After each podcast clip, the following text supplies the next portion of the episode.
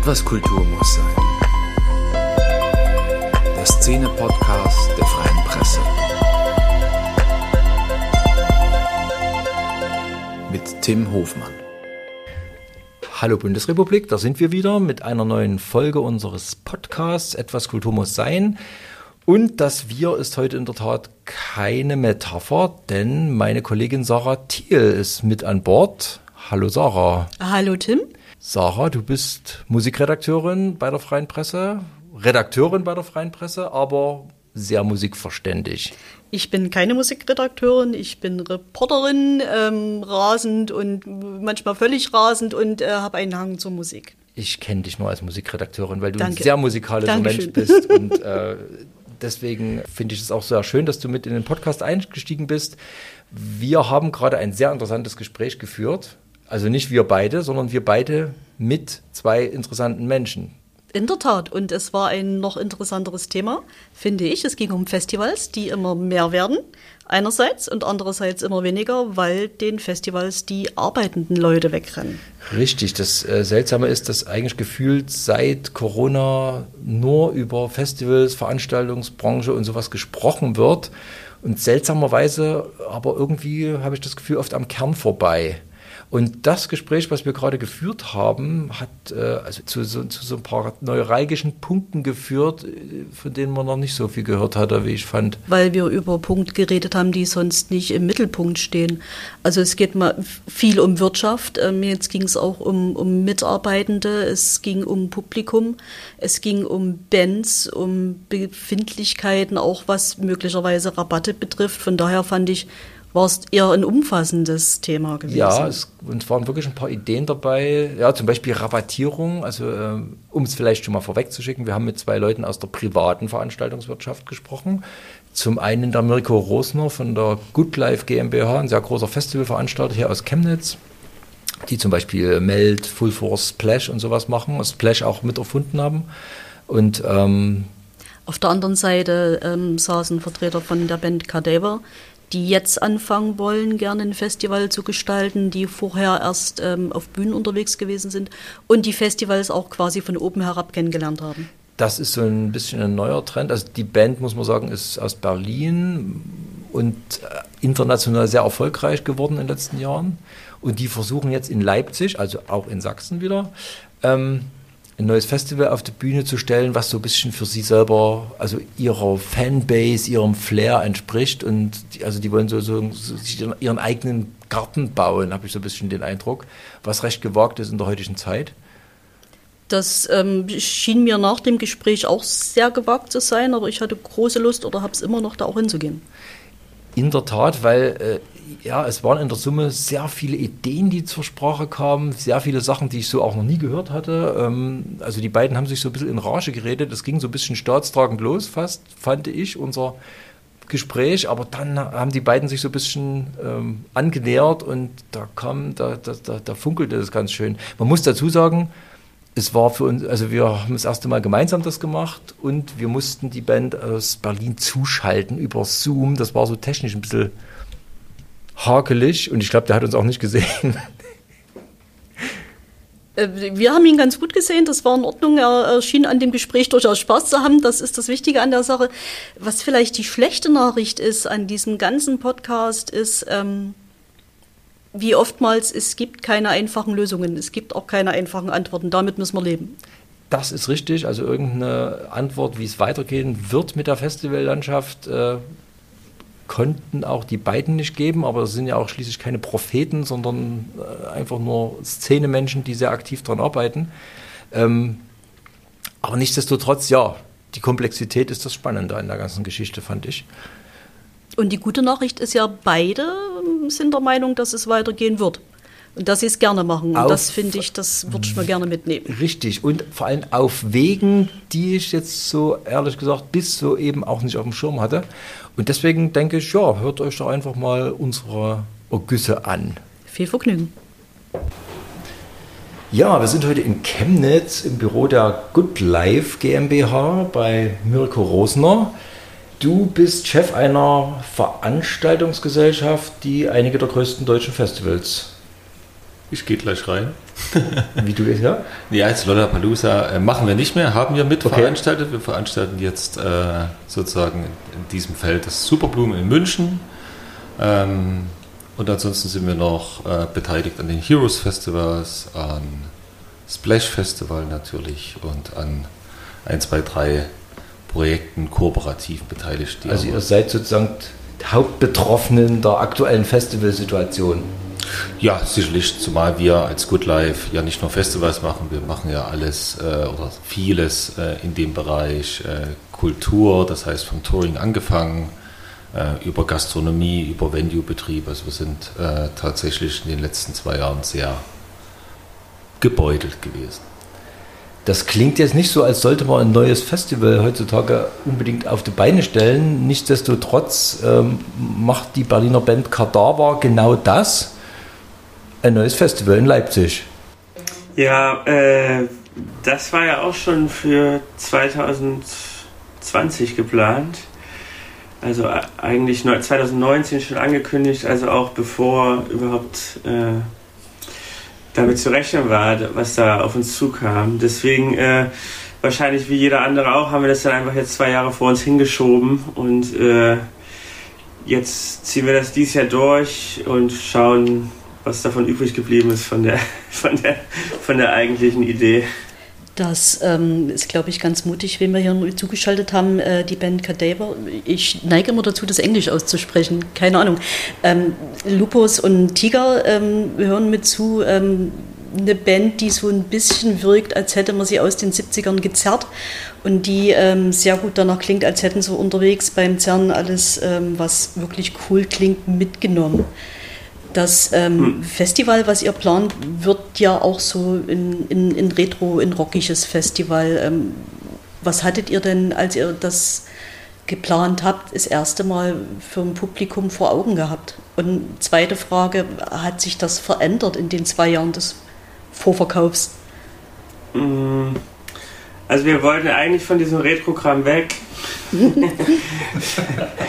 also ja, es ist ja irgendwie schon so seit ein paar Jahren so, dass man denkt, dass Rock so ein bisschen ähm, gerade vor so einer verschlossenen Tür steht, dass es irgendwie gerade nicht so richtig weitergeht. Ähm, wobei andere Musikgenres wie Hip-Hop oder, oder auch wahrscheinlich in der elektronischen Musik doch irgendwie in den letzten Jahren große Sprünge gemacht haben, äh, ist im Rockbereich doch oft nur wieder so Altes aufgewärmt worden und wir dachten vielleicht ähm, gerade wir, die Band, die am meisten alles Alte aufwärmt, äh, können ja vielleicht trotzdem versuchen, äh, den Rock äh, in die, ins Jahr 2020 oder jetzt ins Jahr 2022 zu holen.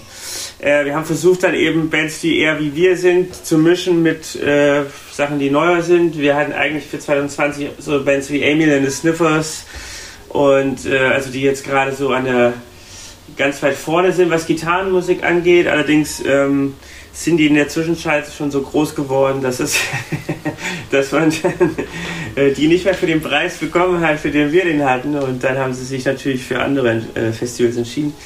Ähm, deswegen ist es so ein bisschen, dass wir dieses Jahr erstmal schauen, wie das funktioniert. Haben natürlich trotzdem ein relativ gutes Line-up, aber ähm, von der Idee, mit das zu mischen, von alten Sound mit jungen, neuen Bands, ähm, ist gerade nicht so viel übrig, weil einfach viele Bands nicht auf Tour sind oder noch nicht auf Tour sind und ähm, weil alles noch so ein bisschen Stückwerk ist. Also weil alles, wie gesagt, noch von 2020 übernommen worden ist und das noch nicht wieder in dem normalen Betrieb ist, wie man das wahrscheinlich eigentlich kennt. Euer Festival heißt Regeneration, das ist ja auch so ein, so ein bisschen aufbrechender Titel. Ja, Mirko, sag mal, ist das, ist das überhaupt sinnvoll? Man hat ja so den Eindruck, dass die Festivallandschaft eigentlich so rappelvoll ist, äh, die Wochenenden sind vollgepackt. Ist das ein Markt, wo es überhaupt noch eine Chance gibt oder siehst du das eher so an einem, an einem Kipppunkt? Ich glaube, dass immer eine Idee, jede Idee hat eine Chance. Ne? Und wir haben natürlich eine Situation gerade in diesem Jahr, wo große MarktteilnehmerInnen ähm, und auch kleiner, aber primär mal die Großen, die Markt auch versucht haben zu, zu schwemmen mit, mit den bekannten Folgen. Ich weiß nicht, im Urban-Bereich äh, wurden zwei sehr renommierte Festivals abgesagt von Live Nation. Äh, andere Festivals strugglen. Äh, das, was man glaube ich, oder wie mein Blick aktuell ist, ist, es ist sehr schwer, Leute zu begeistern, Sicherheit zu schaffen.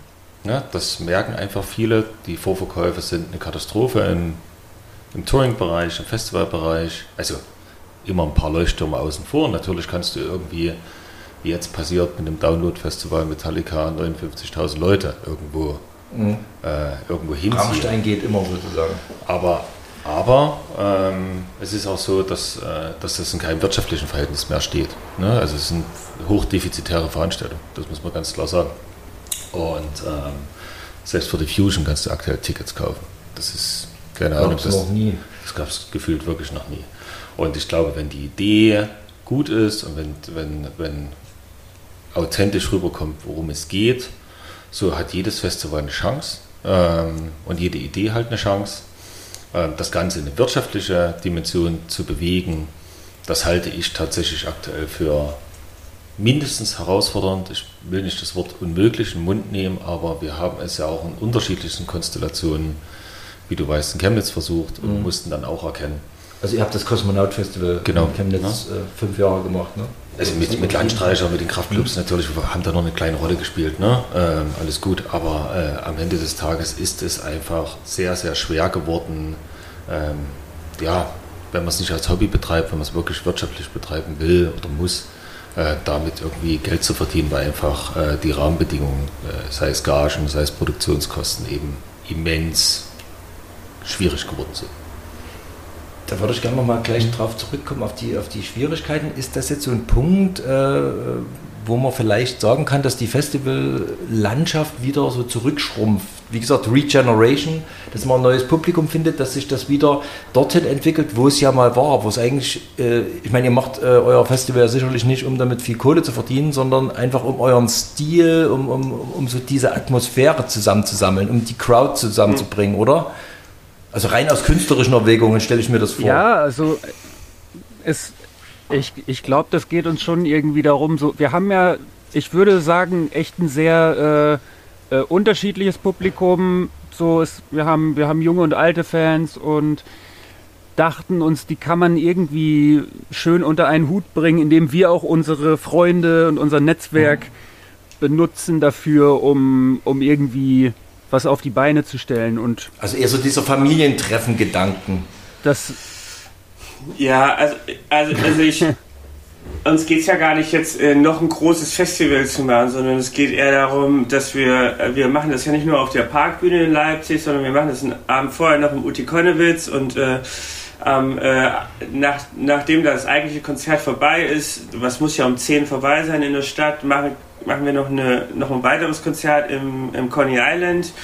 Und wir haben natürlich da viele lokale Leute mit eingebunden. Wir haben so ein Siebdruck-Kollektiv, die für jede Band dann die Poster macht und haben äh, äh, DJs und allen Kram. Und, und, es geht eher so, ich glaube, die Vernetzung von, von Sachen als jetzt äh, eben diesen finanziellen Aspekt da in, in den Vordergrund zu stellen.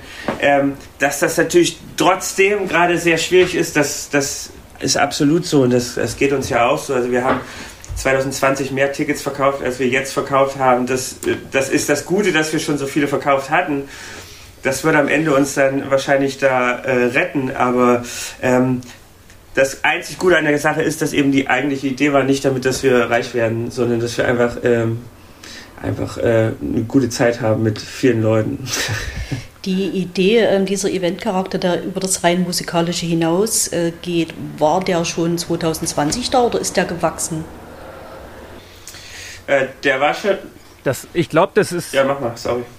Das ist irgendwie so ein, so ein eigentlich, wir, wir denken als Band schon immer so, dass man probiert, sich irgendwie auf verschiedenen künstlerischen Ebenen zu, zu, ja, zu vernetzen. Wir haben schon immer viele Poster gemacht. Und wir waren schon immer mit vielen Bands im, im Austausch. Und wir haben übrigens auch immer sehr viele von unseren befreundeten Bands auf anderen Festivals verpasst und dachten uns deshalb, naja, dann ist es vielleicht am besten, wenn wir es, wenn wir es mal selbst probieren und das, äh, dass wir unsere Freunde dann halt mal an einem Wochenende treffen. Weil man sich sonst immer äh, sonst ist man immer am falschen Tag auf dem Festival und man sieht sich nicht und so konnten wir sicherstellen, dass es dann diesmal klappt. Ich glaube, dieser Community-Gedanke, der war ja eigentlich das, was, was so Festivals überhaupt mal in Gang gebracht hat. Ich glaube, so ist ein Splash entstanden, so ist ein Full Force entstanden. Die ganze Festival-Idee besteht ja darin, dass sich eigentlich, sag mal, grob eine Familie trifft. Du hast jetzt gerade gesagt, dass es aber kaum noch möglich ist, das zu betreiben. Woran liegt das? Ist das zu kommerziell geworden? Hängt da jetzt zu viel, äh, sag mal, Verdienstnotwendigkeit dran?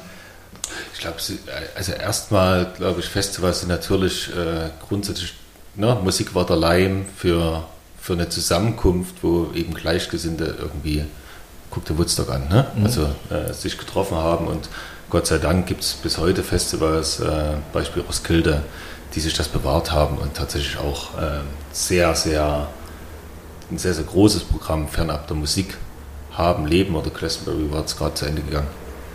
Und äh, dort tatsächlich auch Menschen Impulse geben fürs Leben. Ne? Das mhm. finde ich immer noch sehr, sehr reizvoll. Und natürlich in der Zeit, wo ein, wo ein Splash entstanden ist oder ein Force entstanden ist, dann äh, war es natürlich so, dass da hatte man noch viele Schubladen. Ne? Da hat man gesagt, okay, Branche beim Splash ein bisschen spezieller, weil gab es eben noch gar nicht äh, für, die, für die Community sozusagen ein Festival. Und da haben sich Gleichgesinnte getroffen. Und ich glaube, die Veränderung, die stattgefunden hat, ist das Festivals früher, früher war es, war es für Bands unfassbar wichtig, KünstlerInnen unfassbar wichtig, äh, auf Festivals zu spielen, um eben Tickets, äh, Platten zu verkaufen und so weiter. Irgendwann hat sich das bekanntermaßen alles gedreht und äh, die Gageentwicklung, die Produktionskostenentwicklung, aber auch der Anspruch der, der BesucherInnen ist ja gar nicht mehr zu vergleichen. Also ich, ich glaube, Gagenentwicklung seit 1999, ein Zoom-Benutzer hat den Raum verlassen, ähm, ist wahrscheinlich irgendwie um, ist gar nicht, 2000 Prozent gestiegen, irgend so was Verrücktes. Ähm, die Produktionskosten alleine jetzt von 20, das werdet ihr auch kennen, von 20 auf 22, 40 Prozent mehr Kosten äh, bei Ticketkalkulationen, die man hatte. Äh, es ist einfach, es ist einfach verrückt. Und ich meine, ich kenne noch Zeiten, da haben Konzerte irgendwie 20 D-Mark gekostet, ne? Eintritt, große Bands, ne? Keine Ahnung, was du bei Think About Mutations, äh, Mutation im, im, Kraftwerk bezahlt hast. Mittlerweile zahlst du eben für einen Rammstein-Show oder Elton John oder was auch immer über 100 Euro. Das ist ja verrückt. Ich habe neulich einen alten Rockhard gefunden, da hat sich der Chefredakteur im Editorial darüber aufgeregt, dass Metallica 30 D-Mark für ein Konzert verlangt haben. Nee, 50 D-Mark waren das und da war der Tenor, also die, alle Schmerzgrenzen sind jetzt erreicht und jetzt bricht die Branche zusammen, weil so eine Summe bezahlt kein Mensch. Ja, und das, das führt das sind 25 Euro, ne? Das führt natürlich dazu, dass, äh, dass einfach auch nicht mehr jeder, also zumindest bei, bei größeren Festivals, das kann, kann das sind ja, ist ja nicht bloß der Eintrittspreis, es ist ja der, die Anfahrt, die Übernachtung, Catering, Merchandise, was auch immer. Äh, du bist eben schnell äh, bei 400, bei 500 Euro. Und äh, das ist halt schon eine Hausnummer heutzutage. Das ist ein kleiner Urlaub. Ja, unbedingt. Lupus, wie seht ihr das so als Band? Ich meine, du kennst das ja von beiden Seiten. Auf der einen Seite seid ihr ja dann auch diejenigen, die auf Festivals die Gagen verlangen. Hat sich, das, hat sich das wirklich so dramatisch entwickelt aus eurer Sicht? Oder? Naja, also die Festivalsaison ist natürlich schon wichtig für eine Band.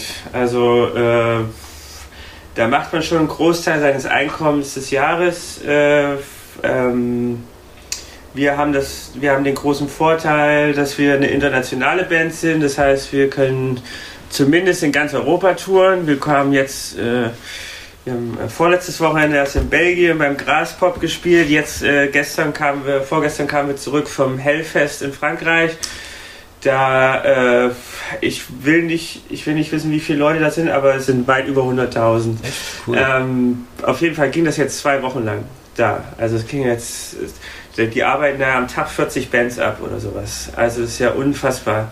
Aber für uns ist das natürlich super wichtig klar. Und ich kann mir natürlich auch vorstellen dass die Produktionskosten sind immens. Und ich weiß vom Hellfest viele Leute mit denen wir gesprochen haben die dort alle nur ehrenamtlich arbeiten und die dann eben äh, Tickets für einen anderen Tag bekommen. Ansonsten wäre wahrscheinlich selbst so ein Riesenfestival wie Hellfest überhaupt gar nicht machbar äh, durchzuführen. Was, was da für ein Riesenapparat, das ist ja auch klar, diese äh, Kosten sind um 40 Prozent gestiegen, aber äh, seit vielen Jahren ist ja auch zum Beispiel die Sicherheitsstandards für so Festivals und sowas müssen ja auch viel höher sein, als sie noch vor 10, 15 Jahren waren.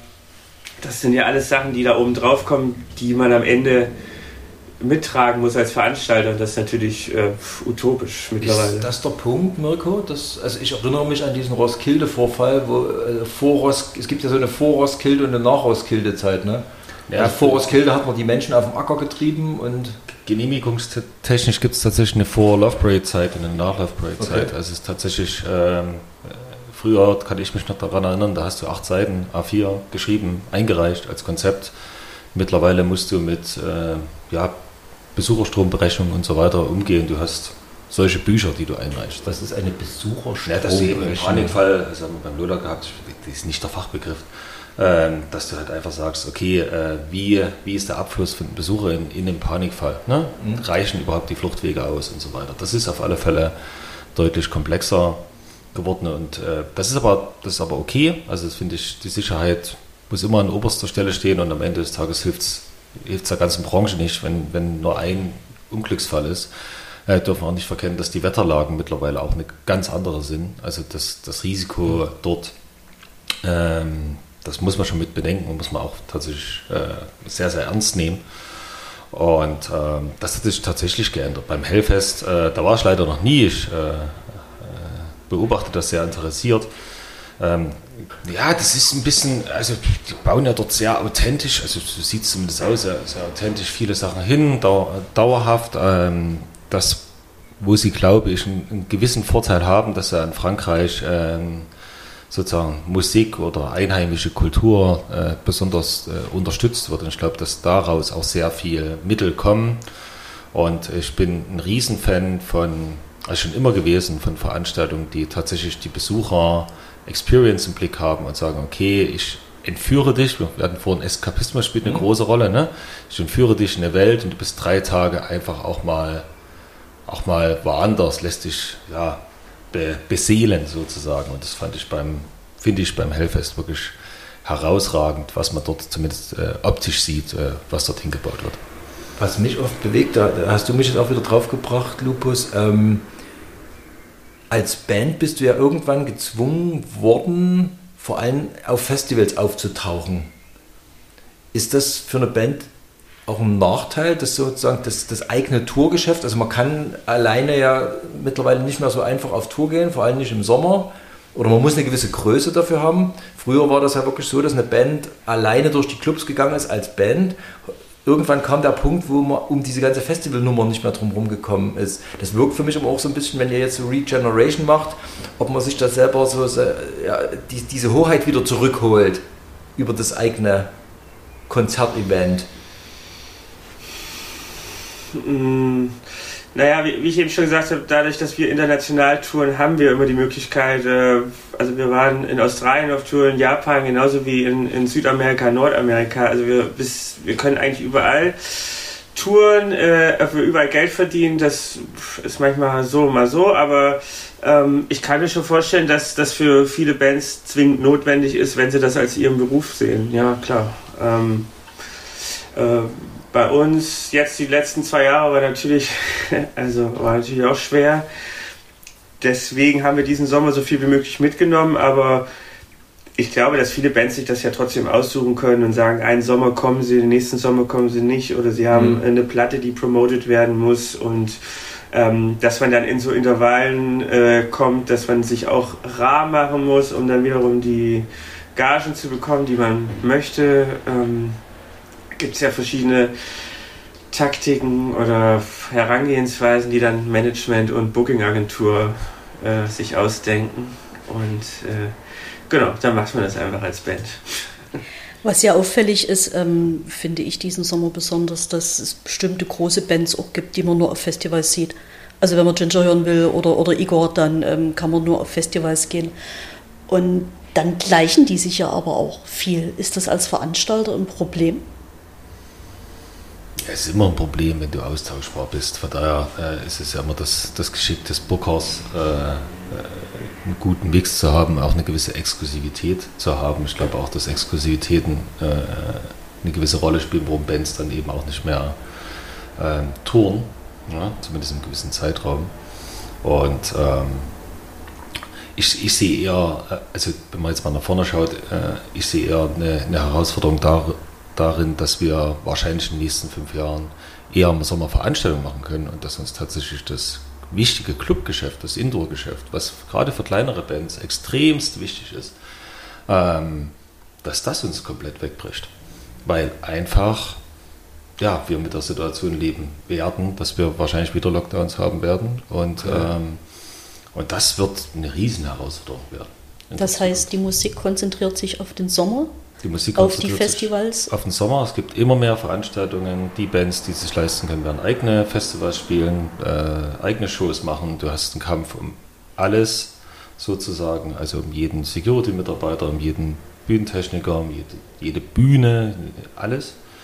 Und ähm, ja, also und dann dementsprechende Preisentwicklung eigentlich ein Vorteil, sowohl für die Bands als auch für die Fans. Ich meine, wenn eine Band wie Kadaver sozusagen mal die eigene Familie zu einem größeren Festival bündelt, ein bisschen kleiner, das ist Corona-konformer, das ist, könnte das so eine Entwicklung sein, wo, wo, ihr euch darauf einstellen müsst? Ich glaube, das ist, also ich finde ja die, die Idee total sympathisch, ne? zu sagen, pass auf, ich mache ein eigenes Festival als Band, lade meine Freunde das kann, ein. Also ne? alles, alles, alles gut. Eine Band wie Kadaver kann das machen.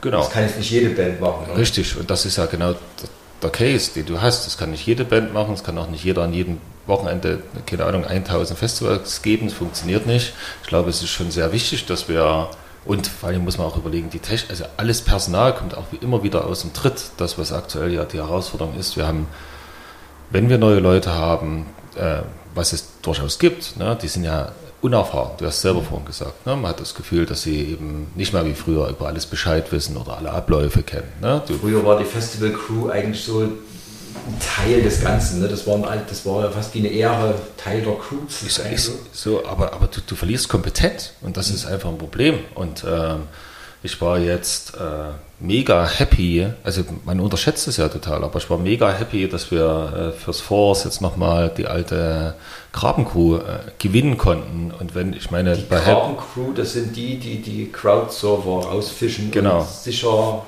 Genau. Okay. Und wenn dort eben irgendwie äh, bei, bei bestimmten Bands dort wie auf dem Fließband Leute anfliegen, ne, das ist ja auch einfach, das gehört dazu, das ist wichtig.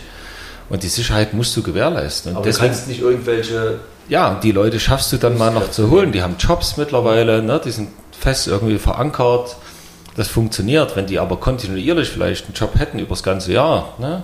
oder eben auch neue Leute daran gezogen werden könnten, das wäre gut. Aber das fehlt uns, also ist meine Prognose, es wird uns einfach ein Stück weit, ein Stück weit fehlen. Wir werden eine hohe Konzentration im Sommer haben, was die Preise nicht, nicht, äh, also nicht geringer macht. Und ich frage mich halt, 200 Euro war, also 200 Euro Eintrittspreis, ne? So, das, das war früher eine wahnsinnige Benchmark, so gefühlt. Und das ist jetzt ein, also gefühlt ist das, sind das die 900. So.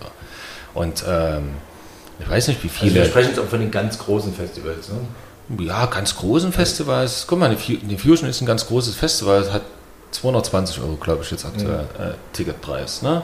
Wir machen ja auch kleinere Festivals wie in Heroes, da haben wir versucht, unter 100 zu bleiben. Und das ist wirklich schwierig. Da bist du vielleicht bei 140 dann oder bei 150. Ich frage mich immer so, so ein bisschen, ey, also du limitierst auch deine Zielgruppe. Sind, ne, die Leute, die jünger sind, haben einfach logischerweise nicht so viel Geld. Ne? Also wo geht das hin? Wir müssen irgendwo es schaffen, dort eine gute Balance zu finden.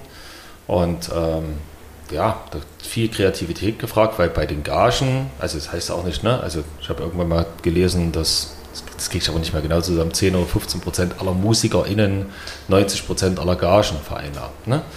Ähm, du kriegst es ja irgendwann äh, nicht mehr ausgewogen äh, hingestellt und du musst ja zumindest, also was sind wir als Good Life sind jetzt kein börsennotierter Konzern, ne? du musst es natürlich irgendwo ähm, noch so betreiben können, dass du auch alle DienstleisterInnen bezahlen kannst. Ne? Und das ist im Kleinen ja dasselbe. Wie macht ihr das, Lupus, mit, dem, mit eurem Festival? Geht ihr dann quasi auf den freien Markt und, und kauft euch so das, das Ganze drumherum ein oder muss das dann so auch über Freunde und Familie laufen? äh, ja, jeder, der kommt, muss einen mitbringen, der ihn dann aus dem Graben holt. nee, also wir, wir, wir machen ja nicht alles selber und wir haben ja dann auch mit, mit äh, Marvi da einen lokalen äh, Veranstalter, der sich dann eben um solche Details kümmert, die, ähm, also ja, das, da können wir uns sicher auch drum kümmern. Also wir haben diese eigenen Probleme, wir haben das, dieselbe Crew-Probleme ja quasi auch auf unserer Seite. Äh, unsere, ob das nun äh, Gitarrtechniker oder, oder Tourmanager oder sonst wer waren, das waren ja auch alles Leute, die freiberuflich gearbeitet haben und äh, die sich in den letzten zwei Jahren ja dann auch neue Jobs gesucht haben. Äh, mhm. Und die wissen, dass eben nicht sicher ist, dass die nächste Tour stattfindet und sich dann eher dafür entschieden haben, jetzt sich äh, irgendwo festanstellen zu lassen. Und deswegen haben wir auch dieses Jahr viele Probleme gehabt, überhaupt eine Crew zu finden, die äh, in der Lage ist, eben mit uns dann am Wochenende jetzt durch Europa zu reisen und eben diese Festivals zu machen. Und das wird auch nicht billiger und das ist eben dann für uns genauso schwierig, zumal dann die großen Festivals kommen und dann die Gagen von 2020 nochmal nach unten berichtigen wegen den steigenden äh, Kosten und dann dir dann die, so die Pistole auf die Brust setzen und sagen, äh, nimm oder äh, lass es. Also man hat, verliert auf der einen Seite Gage, auf der anderen Seite werden unsere, unsere Fixkosten eben auch höher und das ist natürlich dann auch für uns als Band ziemlich schwierig manchmal. Ist das jetzt so ein Gezerre, dass äh, die, die Band kommt und sagt, wir haben gestiegene Kosten, wir brauchen mehr Gage und das Festival kommt und sagt, äh, unsere Kosten sind auch gestiegen, wir wollen weniger Gage, dass das jetzt... Also ich habe ich hab das... Äh also weil wir auch Booking-Agenturen äh, im Haus haben, habe ich das natürlich auch mitbekommen, dass es diese Anfragen gibt. Ich persönlich äh, als, als Veranstalter-Sicht sage, äh, es ist ein wirtschaftliches Risiko. Es hat auch in der Vergangenheit keine Band 1000 Euro mehr bekommen, weil das Festival ausverkauft war. Und das ist auch tatsächlich genau das, so wie ich sehe. Und äh, wir haben jetzt nie, tatsächlich niemanden um eine Reduktion gebeten bei allen Projekten, die wir, die wir machen. Und das ist auch nicht so, dass jetzt alle Projekte, genau, Shining Stars sind, sondern und ähm, ja, habe ich meine relativ eigene Meinung zu. Ähm, weil finde ich eigentlich fühlt sich eigentlich nicht richtig an, weil dann sollte ich lieber offen und ehrlich kommunizieren und sagen, pass auf, ich habe mehr, mehr Kosten in Summe X. Äh, ich muss es kompensieren. Das kann man über vielfältige Art und Weise tun. Es gibt auch Stellschrauben on-site für jeden Veranstalter, ob das jetzt die Gastronomie ist, ob das Merchandise ist oder ob es ein Soli-Ticket ist, jetzt mal ganz simpel gesprochen, oder Parkgebühr. Ähm, ich glaube, man, ja, höre ich jetzt zum ersten Mal, äh, finde ich. Du würdest nicht am Künstler sparen sozusagen.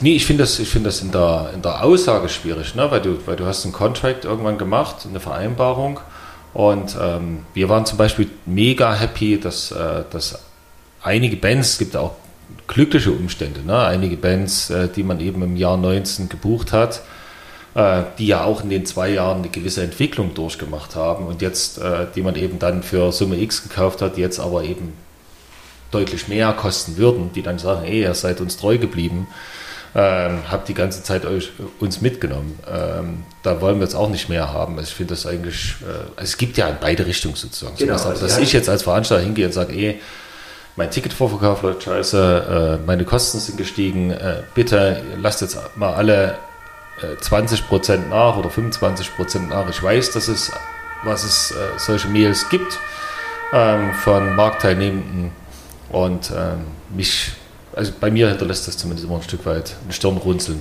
Ein anderer Aspekt, den habt ihr jetzt beide unterschiedlich angesprochen, ist die Publikumsentwicklung. Äh, Lupus, du hast gesagt, ihr wollt, äh, ihr habt auch mittlerweile ein, ein, sehr breit gefächertes Publikum, von, von jung bis alt. Du hast gesagt, dass bei den Preisen sich das für junge Leute schwierig entwickelt. Wie, wie seht ihr das? Denkt ihr aktiv dran, wie man, wie man jetzt junge Leute da für sich selbst begeistert? Naja, das, das ist ja die Idee des Festivals quasi. Ähm, die Leute sollen ihre Kinder mitbringen. das umzusetzen. Ja.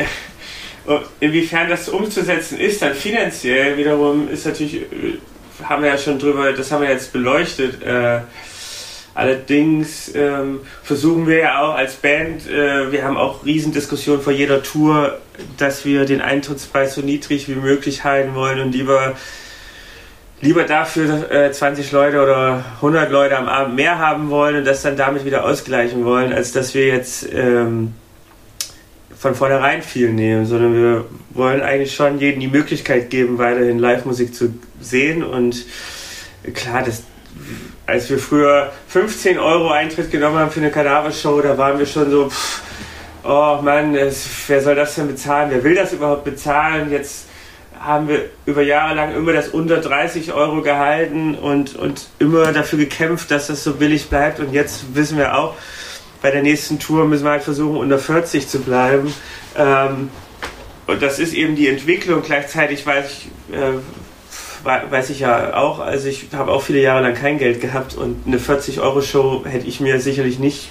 Also da hätte schon jemand schon jemand sehr Großes spielen müssen, dass ich mir das angetan hätte, 40 Euro auszugeben. Und äh, das sehe ich schon als Problem auch. Also klar, gerade wenn man junge Leute für Konzerte äh, begeistern will und für Live-Musik, dann muss man eben auch eine Möglichkeit schaffen, ähm, die irgendwie reinzuholen. Ich sehe das in Frankreich, da wo es so jede, jede äh, Konzertlocation sowas wie so Membership äh, hat, wo einfach Leute im Jahr eine Jahreskarte sich kaufen und dann einfach zu jedem Konzert kommen können. Das, sowas würde ich mir eher wünschen.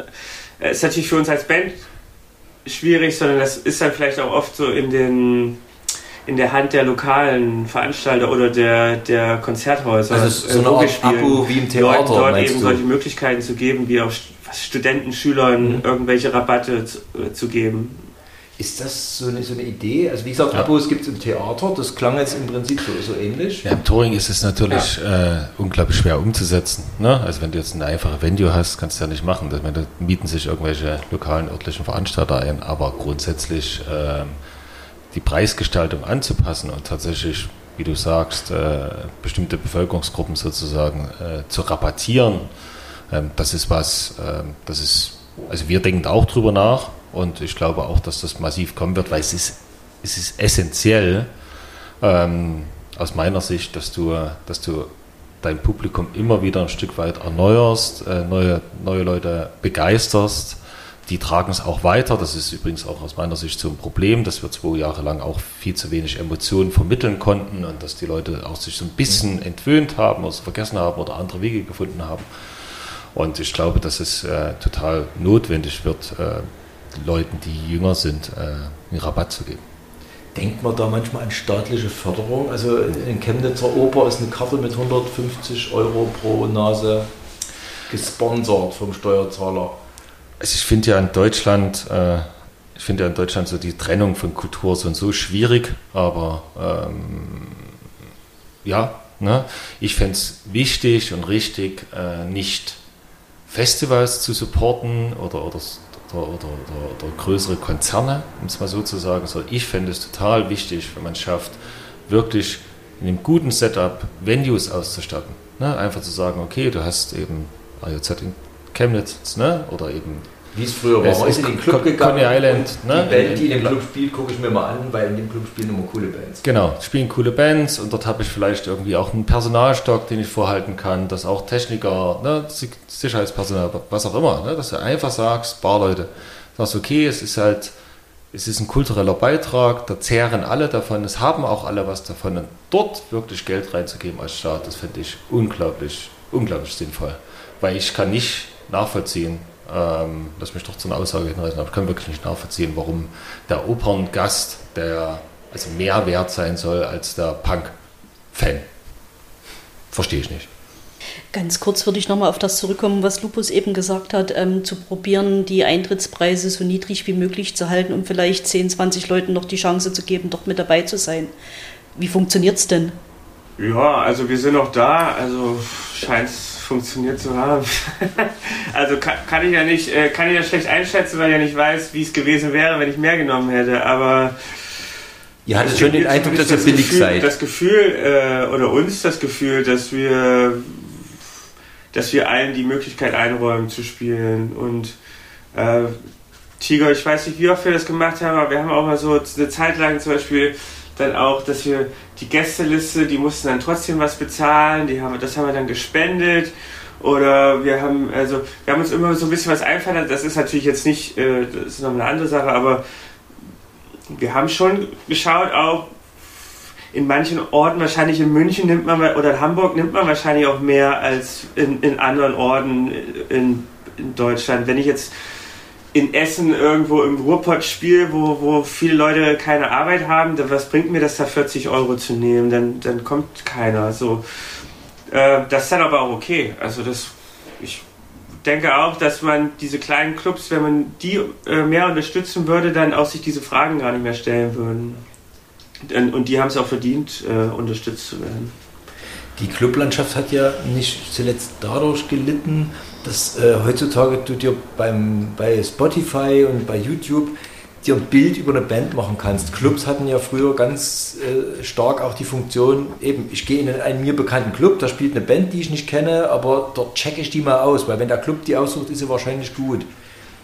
Mhm. Kann, kann man das deiner Meinung nach wiederbeleben, dieses, dieses Club-Feeling? Das wird ja sehr oft verherrlicht in der Szene. Ne? Das, naja, also ich wir würden nicht in Südamerika spielen ohne Spotify und, und solche Sachen. Also das hat uns wahrscheinlich viele Türen geöffnet.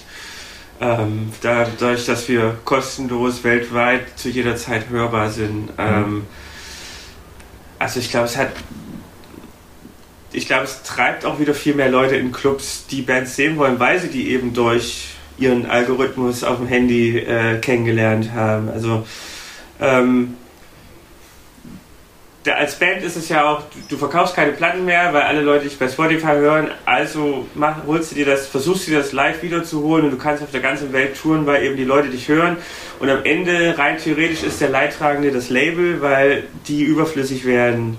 Also weil der Vertrieb mhm. dann eben überflüssig wird, weil die Leute ja das sofort äh, verfügbar haben. Und äh, ich denke, dass eben der Club und die Band an sich davon profitieren und so eine Institution wie, so eine alte Institution wie so ein Label, was so, so äh, traditionelle Labelarbeit macht und PR-Arbeit macht, die eben darunter leiden und am Ende in dieser ganzen Maschinerie vielleicht überflüssig werden. Also das klingt jetzt schon so als Resümee, so ein bisschen so, als wäre es gut, wenn man der Festivallandschaft eine stabile Clublandschaft wieder beistellen würde.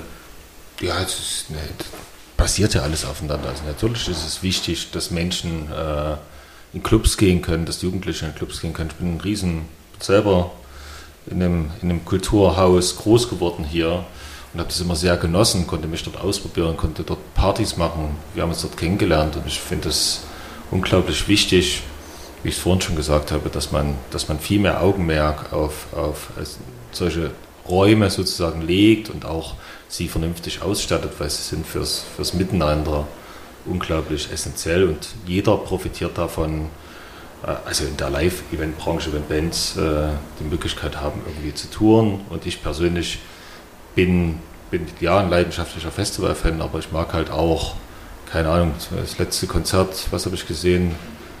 Düse habe ich gesehen in Chemnitz im Subway, im Keller vor 80 oder 100 Leuten. Das war war wahnsinnig toll zum Beispiel. Im Prinzip ist das Festival ja mal so als Idee schon entstanden, so wie der Sampler. Ne? Also man, hat, äh, man, man, bekommt das Konzentrat einer reichen Clublandschaft auf ein Gelände an einem Wochenende komprimiert. Also ich, Du, ich habe ein bisschen einen anderen Blick darauf. Wie gesagt, ich glaube tatsächlich, das Festival, wenn du Woodstock anguckst, das ist ganz anders, war ein ganz anderer Impuls. Ne, es ging um Gleichgesinnte, die haben sich getroffen, die wollten sich austauschen, wollten demonstrieren. Irgendwann wurde, äh, ich weiß nicht in welchem Jahr das äh, angefangen wurde, wurden da wirklich große Plattformen draus. Rock in Rio ist eine riesen Markenplattform geworden als Vorreiter. Lollapalooza wurde dann eben von, äh, von C3 gegründet, Riesenmarkenplattform. Ich glaube, das hat sich einfach ein Stück weit geändert und äh, äh, ich denke, dass es ich, ich, denke, dass es, dass es verschiedene Formate sozusagen mhm. gibt und ähm, mag, mag das, was du, was du ein bisschen beschreibst, wenn Liebhaber wirklich äh, sagen, ey, pass auf, ich mache hier meine drei Tage und äh, habe ein gut, gutes Händchen, eine gute Bandauswahl und schaffe durch große Namen auch Menschen auf kleinere, auf spannende KünstlerInnen äh, aufmerksam zu machen, dann ist das für mich wirklich super. Und dort, darum sollte es ja am Ende des Tages gehen. Und manchmal darf man auch, glaube ich, so ein bisschen versuchen, einen Impuls mitzugeben und zu sagen, hey, das ist eigentlich etwas, das will ich mal euch zeigen. Ich glaube, dass das Zukunft hat oder ich glaube, dass der Künstler es verdient hat, auch mal im Rampenlicht zu stehen und vielleicht auch einen Slot hat, der den er sonst gar nicht hätte und eben mal vor so vielen Leuten spielen kann. Na, ich meine, Ghost Inside haben jetzt ihre größte Show beim Full Force gehabt. Das war so ein bisschen euer tricky Headliner. Ne? Die waren vor zwei Jahren heißer als. Nee, es war Hat- super. hat- es hat gut super. funktioniert, ja. Es war super. Also man muss dazu sagen, das war letztes Wochenende das Full Force Festival in Ja, ja. Ferropolis. ja, das war schön. Kannst du dich noch an dein erstes Festival erinnern? Lupus? Ich? Ja, Als Gast, Ja, und, als, elf, als Gast und als äh, Musiker. da war ich elf, äh, 1999 auf dem Bad Cannstatter Vasen in Stuttgart. Da habe ich das erste Mal Metallica gesehen. Wow. Mit elf, ne? das ist inzwischen ein Einstieg. Ja, Cannstatter Vasen. Ja, Ein sehr funktionaler Platz. genau. Und dann gab es früher bei uns immer noch das, äh, das Highfield. Das war damals noch in der Nähe von Erfurt. Und äh, ja, da hatten wir aber auch immer kein Geld und äh, sind dann immer über den Zaun geklettert. Sehr gut. Ich habe in Chemnitz mal früher Leut, Leuten, die über den See geschwommen sind und dann im VIP-Bereich gelandet sind, da habe ich dann auch Bändchen ran gemacht, weil ich fand es irgendwie grandios. Das, äh, du, meinst, du meinst den Rabenstein Ja, ja. beim, beim Kosmonaut oder beim, beim Nee, beim Splash? Splash war das noch. Das war noch beim Splash. Ja, ist doch äh, das Highfield in Hohenfelden. Ja. Wahnsinn. Aufs, aufs Splash würde ich dann doch gerne nochmal kommen. Du, du bist ja einer der Mitinitiatoren des Mhm. Splash und Miterfinder, kann man sagen. Mir fällt auf, dass in vielen Hip-Hop-Texten das Splash erwähnt wird. Ist das dann so ein Ding, wo man sagt, okay, wirtschaftlich mag's, kann man so oder so sehen, aber das ist ein, das ist ein, ja, ein Kulturgut eigentlich. Ist es auch. Also das, äh, wir sind da also alle Beteiligten mega stolz drauf. Das ist so, also die Künstlerin, das kann man sich ja kaum vorstellen. Jetzt Das war das erste Hip-Hop-Festival in Deutschland, kann man sagen. Genau, das war das erste äh, zu einer Zeit, wo, wo viele nicht daran geglaubt haben, dass das funktioniert. Wir hatten mh, ja auch das Quäntchen Glück, was dazugehört, zur richtigen Zeit am richtigen Ort. Und ähm, das, was bis heute eben geblieben ist, dass KünstlerInnen äh, alle Tage da sind, äh, gerade im, im Domestic-Bereich ähm, und eben tatsächlich, ja, das ist ein Netzwerktreffen. Wir haben ein Tonstudio auf dem Platz, wo auch tatsächlich Dinge passieren. Ne? Und ähm, deswegen wird es eben auch in vielen Texten immer wieder erwähnt und wir sind da schon ja, stolz drauf, dass es halt so ist und freuen uns auch wahnsinnig, dass, äh, sieht man mir an, mittlerweile auch graues Haar, ein bisschen gealtert, dass es immer noch so ist, dass man eben auch Impulse mitgeben kann und dass man halt Musik auch ein Stück weit äh, ja, mit beeinflussen kann oder Kultur mit beeinflussen kann. Was mich so am Rande umtreibt, weil äh, Lupus, ihr geht jetzt nach Leipzig, dort, dort gibt es Wave Gothic Treffen, äh, eins der markantesten Festivals in Europa. Das Splash ist sehr markant. Jetzt geht ihr auch nach Sachsen. Was ist denn in Sachsen im Trinkwasser, dass hier Festivals offenbar so gut gedeihen? Oder, das, oder ist Leipzig bei euch Zufall? Naja, also ich, ich bin eher. Hm, Ich mag Das nicht so Highfield Festivals ist mittlerweile auch in Feld. Leipzig, also ne? ich, ich, ich hasse Campen zum Beispiel. Ich, also ich bin, ich mag, mochte das noch nie. Deswegen bin ich ja eigentlich so, also mein Festival muss in der Stadt sein, Sing-Festival-Typ. dass ich mich irgendwo, dass ich am nächsten Tag eine Dusche nehmen kann und äh, entspannt irgendwo Kaffee trinken kann und dann gehe ich wieder zum Festival so. Und man muss äh, sagen, dass in Berlin das Clubsterben ja in den letzten Jahren äh, also letzten zehn Jahren zumindest, dass ich das weiß, so wie so habe ich das in keiner anderen Stadt in Deutschland gesehen, dass wirklich alle Clubs aus der Innenstadt verschwinden. Und in Leipzig gibt es eben noch so eine Clubdichte und mein, meine Idee vom Festival ist eher nicht eine große Bühne, sondern eher viele, viele kleine Locations und Läden, die zu unterschiedlicher Zeit gewisse Sachen machen. Also ähm, das kann man als Vorbild gibt es da so Sachen wie äh, South by Southwest in Austin oder eben auch so äh, Reeperbahn Festival in Hamburg, sowas. Also natürlich sind die Festivals eher für die für die für die Offiziellen und weniger für die für die Menschen, die die Konzertgänger, sondern eher für die Booking-Agenturen und und PR und Labels und bla bla bla. Ähm, aber ich stelle mir das eher so vor, dass eben Leute in kleine Clubs gehen und äh, es Themenabende gibt, Hardcore, Punk, sowas in der Richtung und Leute es parallel Konzerte laufen und sich dann eben aussuchen, wo sie hingehen und lieber einen schwitzigen Club, eine, eine Clubshow haben, als auf so einen Acker dann eben da äh, mit 30, 40.000 äh, Leuten eben dieses Gefühl haben, was auch mega geil ist. Ich stehe auch manchmal auf der Bühne und gucke mir dann tausend Leute an, das ist auch wunderschön.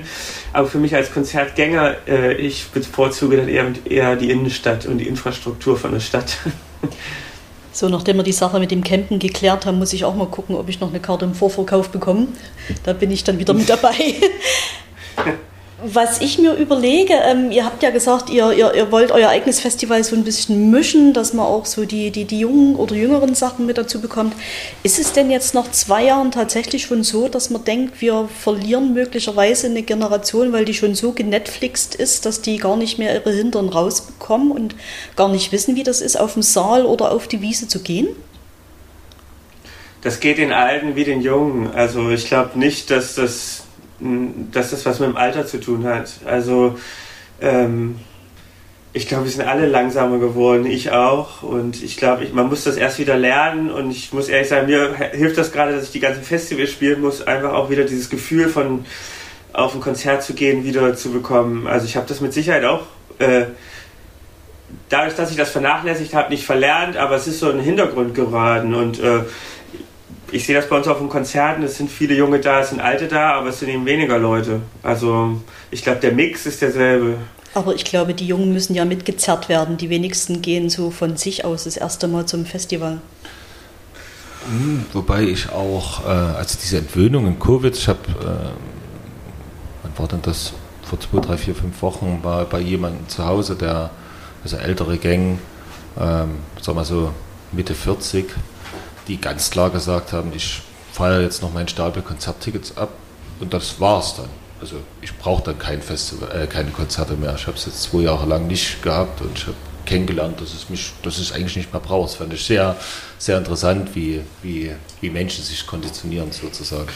Ja, wahrscheinlich waren die wie in so einem Hamsterrad. Die haben das seit ihrer Jugend immer genau. gemacht. Es gab überhaupt keine Diskussion. Man ging zum Festival auch, weil die Freunde gegangen sind und auf einmal drückt jemand die Bremse und man äh, denkt erstmal nach. So, wir als Band haben das ähnlich gehabt. Wir haben äh, fast 100 Konzerte im Jahr gespielt für fast zehn Jahre und dachten immer, wenn wir nicht spielen, äh, dann können wir das nicht mehr äh, als unseren Beruf machen. Und auf einmal haben wir zwei Jahre fast nicht gespielt und machen das immer noch als unseren Beruf. Und dann denkt man auch, naja, dann spielen wir halt nur noch 50 im Jahr. Also dann, äh, es geht auch weniger. Und ich glaube, bei vielen Leuten ist das ähnlich, dass die gar nicht wussten, wie es ist, wenn man keine Konzerte besucht. Aber ich glaube, das ist der Punkt, wo wir, wo wir jetzt ja alle rumraten. Ne? Also, dass die Pandemie was mit der Kulturlandschaft allgemein machen, gemacht hat und dass das irgendwie einen bleibenden Einfluss haben wird, das ist, glaube ich, unstrittig. Aber ähm, wir haben jetzt im Prinzip bei euch beiden die, die Eckpunkte gehört, die Extrembefürchtung. Du sagst, die Leute, also was dein Kumpel jetzt sagt, ne, das ist die eine Befürchtung. Die Leute ist, ist, ist ja gar keine Befürchtung, ist eine Wahrnehmung, das ist auch ein Fakt. Ja, so. aber wie viele das betrifft, ne? das... Ähm ich, ich, also ich, ich äh, deswegen habe ich vorhin so kurz äh, South by Southwest, äh, eine Veranstaltung ziemlich highlightet sozusagen. Ähm, war ich dieses Jahr, war super. Ähm, und dort sieht man ja auch ein bisschen die Trends und da habe ich eben dann auch mal lustige Brillen aufgesetzt aufgesetzt und habe mir ein Mac and the Stallion äh, Konzert mal angeschaut sozusagen. Und äh, ich verstehe den Reiz, aber es ist nicht live. Ne? Es mhm. ist, äh, du bist nah am Künstlerin, an, an, an, der Künstlerin in dem Fall. Und ähm, das, das hast du nicht, hast du nicht in einem, in einem, Konzerthaus, aber auf der anderen Seite fehlt eben so ganz viel. Ne? Dann bin ich auch die Generation, die so groß geworden ist. Ne? Vielleicht verkläre ich es auch ein Stück weit. Aber ich glaube, ich glaube, es ist nicht zu ersetzen. Wir müssen halt nur überlegen, wie wir, wie wir so viele Anreize schaffen und so viel Qualität dort auch reinpacken, dass die Leute eben bereit sind zu sagen, okay, ich bezahle die 30, 40 Euro für das, äh, für das Konzert oder eben ich bezahle die wahrscheinlich 200 Euro für das, für das Festival. Was ich jetzt lustig fand, äh, Lupus, was du gesagt hast, ähm, du bist zu faul zum Zelten, du hast ja so ein bisschen drüber gelacht, aber eigentlich ist das, was du geschildert hast, ja, ein Klassikfestival. Ne? Also so, es gibt ein Thema in, in, in, verschiedenen Größen, in verschiedenen Venues. Könnte das ein Weg sein, dass sich halt die Festivalkultur insgesamt entwickelt? Vielleicht haben sich die Leute verändert, sind ein bisschen fauler geworden, bequemer und äh, dass das Festival mitgeht und zum Publikum kommt. Also du hast, ähm, wenn ich es, den Trend eines City-Festivals, ne? genau mit diesen Annehmlichkeiten, den hast du ja seit WGT. Ja, ja, klar. In, in Gruftis wollten noch nie zelten. So, aber ich würde sagen, die letzten zehn Jahre, die letzten zehn Jahre ist das ein Trend, der spätestens in Deutschland mit 2015 angekommen ist und äh, sich auch beschleunigt. Und ähm, ich glaube, das ist eine ganz, ja, es, es ist, äh, die Leute gehen hin, die wollen gesehen werden, Social Media spielt eine Rolle, wie sehe ich aus, ne, wie kann ich mich stylen, also es spielen ganz, ganz viele Dinge halt einfach eine Rolle. Und das ist etwas, was auf alle Fälle zunehmen wird. Also ich glaube, dass das klassische Camping-Festival es wahrscheinlich schwerer haben wird als das City-Festival. Ähm, ja, na, das ist einfach so. Hat das dann auch organisatorische Vorteile? Ich empfinde, also organisatorische Vorteile kann ich jetzt nur bedingt erkennen. Das, was vielleicht wirklich ein Vorteil ist für, für, für, für die Älteren sozusagen, in der Regel ist das auch irgendwann zu Ende. Äh, dann geht man in den Club, hat man nicht 24 Stunden Dauerbeschallung. Äh, man hat, ja, ne, also klar, es ist irgendwie schön, wenn ich gehe ins Olympiastadion oder Olympiapark, äh, dort habe ich irgendwie Sanitärstrom, bla bla bla bla. Aber ich habe natürlich auf einmal auch ja, Behörden, Ämter, Wahnsinn, der eben auch in einer ganz anderen Dimension stattfindet äh, als mhm. in einem ländlichen Raum. Ja, ist mhm. so. Ja, für uns war jetzt, glaube ich, einfach der, der Anreiz, dass dadurch, dass es so eine große Clubdichte in Leipzig noch gibt, dass natürlich da auch eine Infrastruktur ist, die man einfach benutzen kann, weil so ein Clubbetrieb mhm. ja einfach läuft. Sag ich denen, äh, ich will am Abend vorher gerne was machen im UT Konnewitz, dann sagen die, okay, dann sagen die ihren Leuten Bescheid und, und das ist fertig. So äh, müsste ich jetzt doch woanders eine Bühne aufbauen und das doch aus dem Boden stampfen, wäre das natürlich nochmal äh, komplizierter, wenn man den Leuten mehr bieten will, einfach so. Ne? Deswegen haben wir uns einfach, dachten wir, das ist, äh, ist eine einfache Sache. Und ich habe früher schon Konzerte gemacht, wo ich dann in Berlin das einen Tag gemacht habe, in Clubs, und dann habe ich das mit nach Thüringen, wo ich herkomme, genommen und habe es am nächsten Tag da gemacht und konnte halt immer diese Strukturen, die da waren, benutzen. Und deswegen, vielleicht gehe ich da einfach den einfacheren Weg so in der, in der Herangehensweise. Ja. Das ist ja nicht schlecht. Ja, dachte ich auch. Ja, gute, gute Idee. ja. Ja, also ich glaube, wir haben jetzt einige, äh, hätte ich gar nicht so gedacht, muss ich zugeben, dass wir doch so, so hoffnungsvolle Ausblicke haben. Wir sind recht fatalistisch gestartet mit, mit, mit allem, was, was so schlecht ist, obwohl euer Regeneration Festival einen sehr, ähm, wie ich finde, wohlklingenden und äh, zukunftsweisenden Namen hat. Aber also ich war überrascht, dass man jetzt doch so eine ganze Menge cooler Ideen zusammengetragen hat, was, wo es hingehen könnte und was eigentlich passieren könnte. Wobei mir am besten äh, die gefällt, dass es, dass irgendwer dafür sorgt, dass es eine stabile Grundversorgung mit ob das jetzt eine Clubstruktur ist oder wie auch immer, aber dass es irgend so ein, so ein, Skelett gibt, an dem sich auch die Subkultur festhalten und anflanschen und, und daraus wachsen kann. Wo, wo Bands was von haben, wo, wo Fans was davon haben. Das, also die Idee gefällt mir unheimlich gut. Ja, den Proof, äh, den, haben wir, den haben wir mal in Chemnitz hingelegt, dass das unfassbar sinnvoll ist, Räume zu geben, Menschen, die an die Hand zu nehmen. Ähm, das ist, äh, da ist ja sehr viel Wirtschaft auch entstanden letzten mhm. Endes. Ähm, und es ist auch eine Attraktivität von der, von der Region, die das ausmacht. Ich wünsche mir, dass die ja, Politik, die Städte, Kommunen, wie auch immer, das alle erkennen, wie wichtig das eigentlich ist. Dass wir einen Leipzig-Trend bekommen. Ja. Okay. Ja, müsst ihr, müsst ihr bei den nächsten Landtagswahlen aber richtig wählen. ja, ich, wie sollen wir das denn verstehen?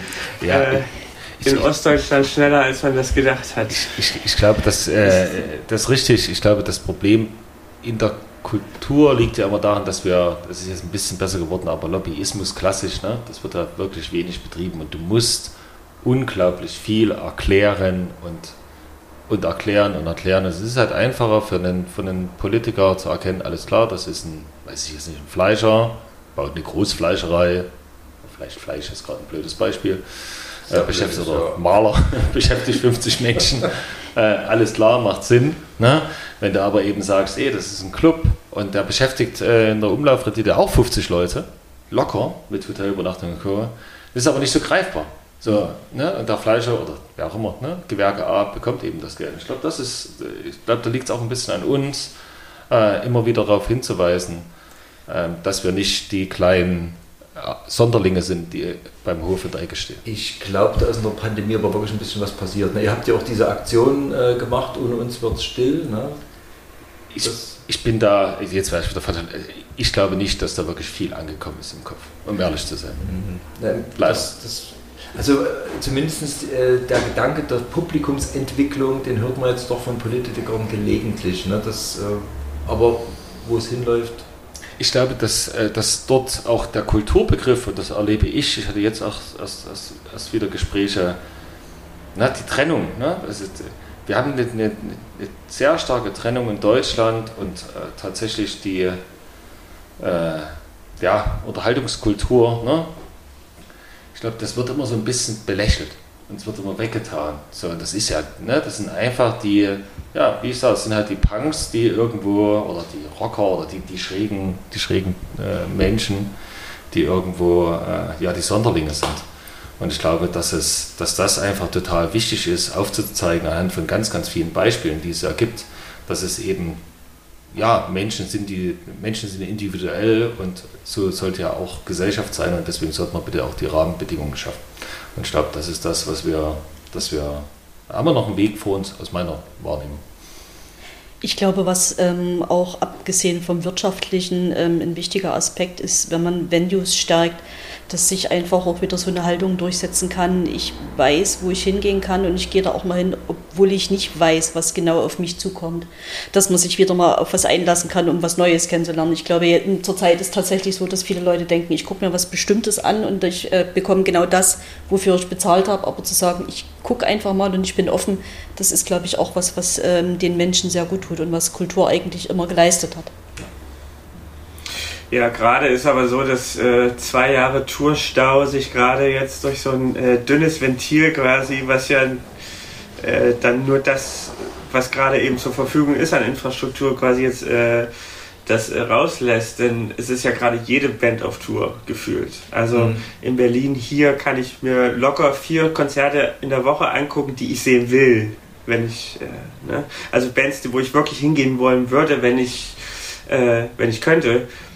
Aber äh, das ist ja für keinen bezahlbar. Also das ist ja kein, für keinen machbar. Und das ist ja in Zukunft, wenn das sich im Sommer so anstaut, wie wir eben besprochen haben, was ich auch so sehe oder viele so sehen, dann wird sich das wahrscheinlich auch nicht ändern. Und dann wird das für alle auf lange Sicht sehr kompliziert, weil eben die Konzerte nicht mehr voll sind. Weil die Leute gar nicht die Möglichkeit haben, zu diesen Konzerten zu gehen, weil einfach finanzielle äh, Mittel fehlen, das zu stemmen. Das äh, deswegen äh, Clubs stärken auf der einen Seite, aber ich glaube, wir müssen erstmal aus dieser Pandemie raus und gucken, was dann wirklich eine Bestandsaufnahme machen für jeden Veranstalter als auch Band, zu sehen, ist das überhaupt noch machbar, wie wir das früher gemacht haben? Und dann kommen auch die kleineren Bands wieder, wo man sagen kann, da gehe ich einfach mal hin, weil heute Abend ist nichts anderes. Ich würde gerne mal wissen, wer das ist. Und äh, aber derzeit äh, haben diese kleinen Bands äh, die die existieren ja gar nicht, die haben ja gar nicht die Chance irgendwo zu spielen, weil die Großen erstmal alle durch müssen. Mm, das stimmt. So, das äh, wird sich die nächsten zwei, du hast gesagt fünf Jahre, ich hoffe, dass das nicht so ist, aber ähm, vielleicht zwei, drei Jahre. Die, also hoffen tue ich das auch, ähm, natürlich, aber also wir einigen uns darauf, wir haben noch ein bisschen Weg vor uns. Gegen ja, ja, sehr, sehr, ja.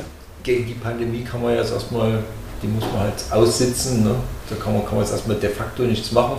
Aber äh, was ich so ein bisschen auch noch als Hoffnung rausnehmen würde jetzt aus dem Gespräch, dass, äh, ja, was du gesagt hast, dass vielleicht irgendwann wirklich mal ankommt, dass es eben nur Kultur gibt und dass man das jetzt nicht in, in Punk und Klassik unterteilen sollte.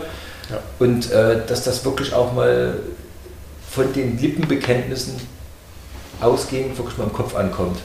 Das wäre doch vielleicht schon ein Punkt. Ja, ich glaube, Ich glaube, Kultur und Subkultur, die zwei Begriffe allein schon, wenn man was alles unter Subkultur zählt, sind ja eigentlich sind teilweise Konzerte oder Veranstaltungen, die wesentlich mehr äh, Einnahmen oder auch äh, Zuschauer ziehen als Kultur, also was in der Politik oder in der Gesellschaft als Kultur angesehen wird.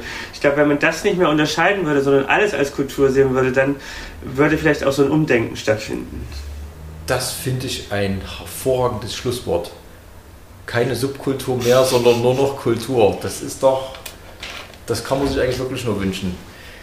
Ich bedanke mich ganz herzlich bei allen Beteiligten. Das war jetzt ein bisschen äh, Experiment. Wir haben noch niemals so mit so vielen Leuten und auch noch über Zoom zusammengeschaltet. Äh, es hat aber ganz gut geklappt, glaube ich. Und es war ein unheimlich ja. anregendes Gespräch, fand ich sehr schön. Ich bedanke mich recht herzlich und wünsche euch einen schönen Sommer. Danke. Vielen Dank. Danke euch auch. Lasst euch gut gehen. Ja, ihr euch auch. Ne? Ciao. Tschüss.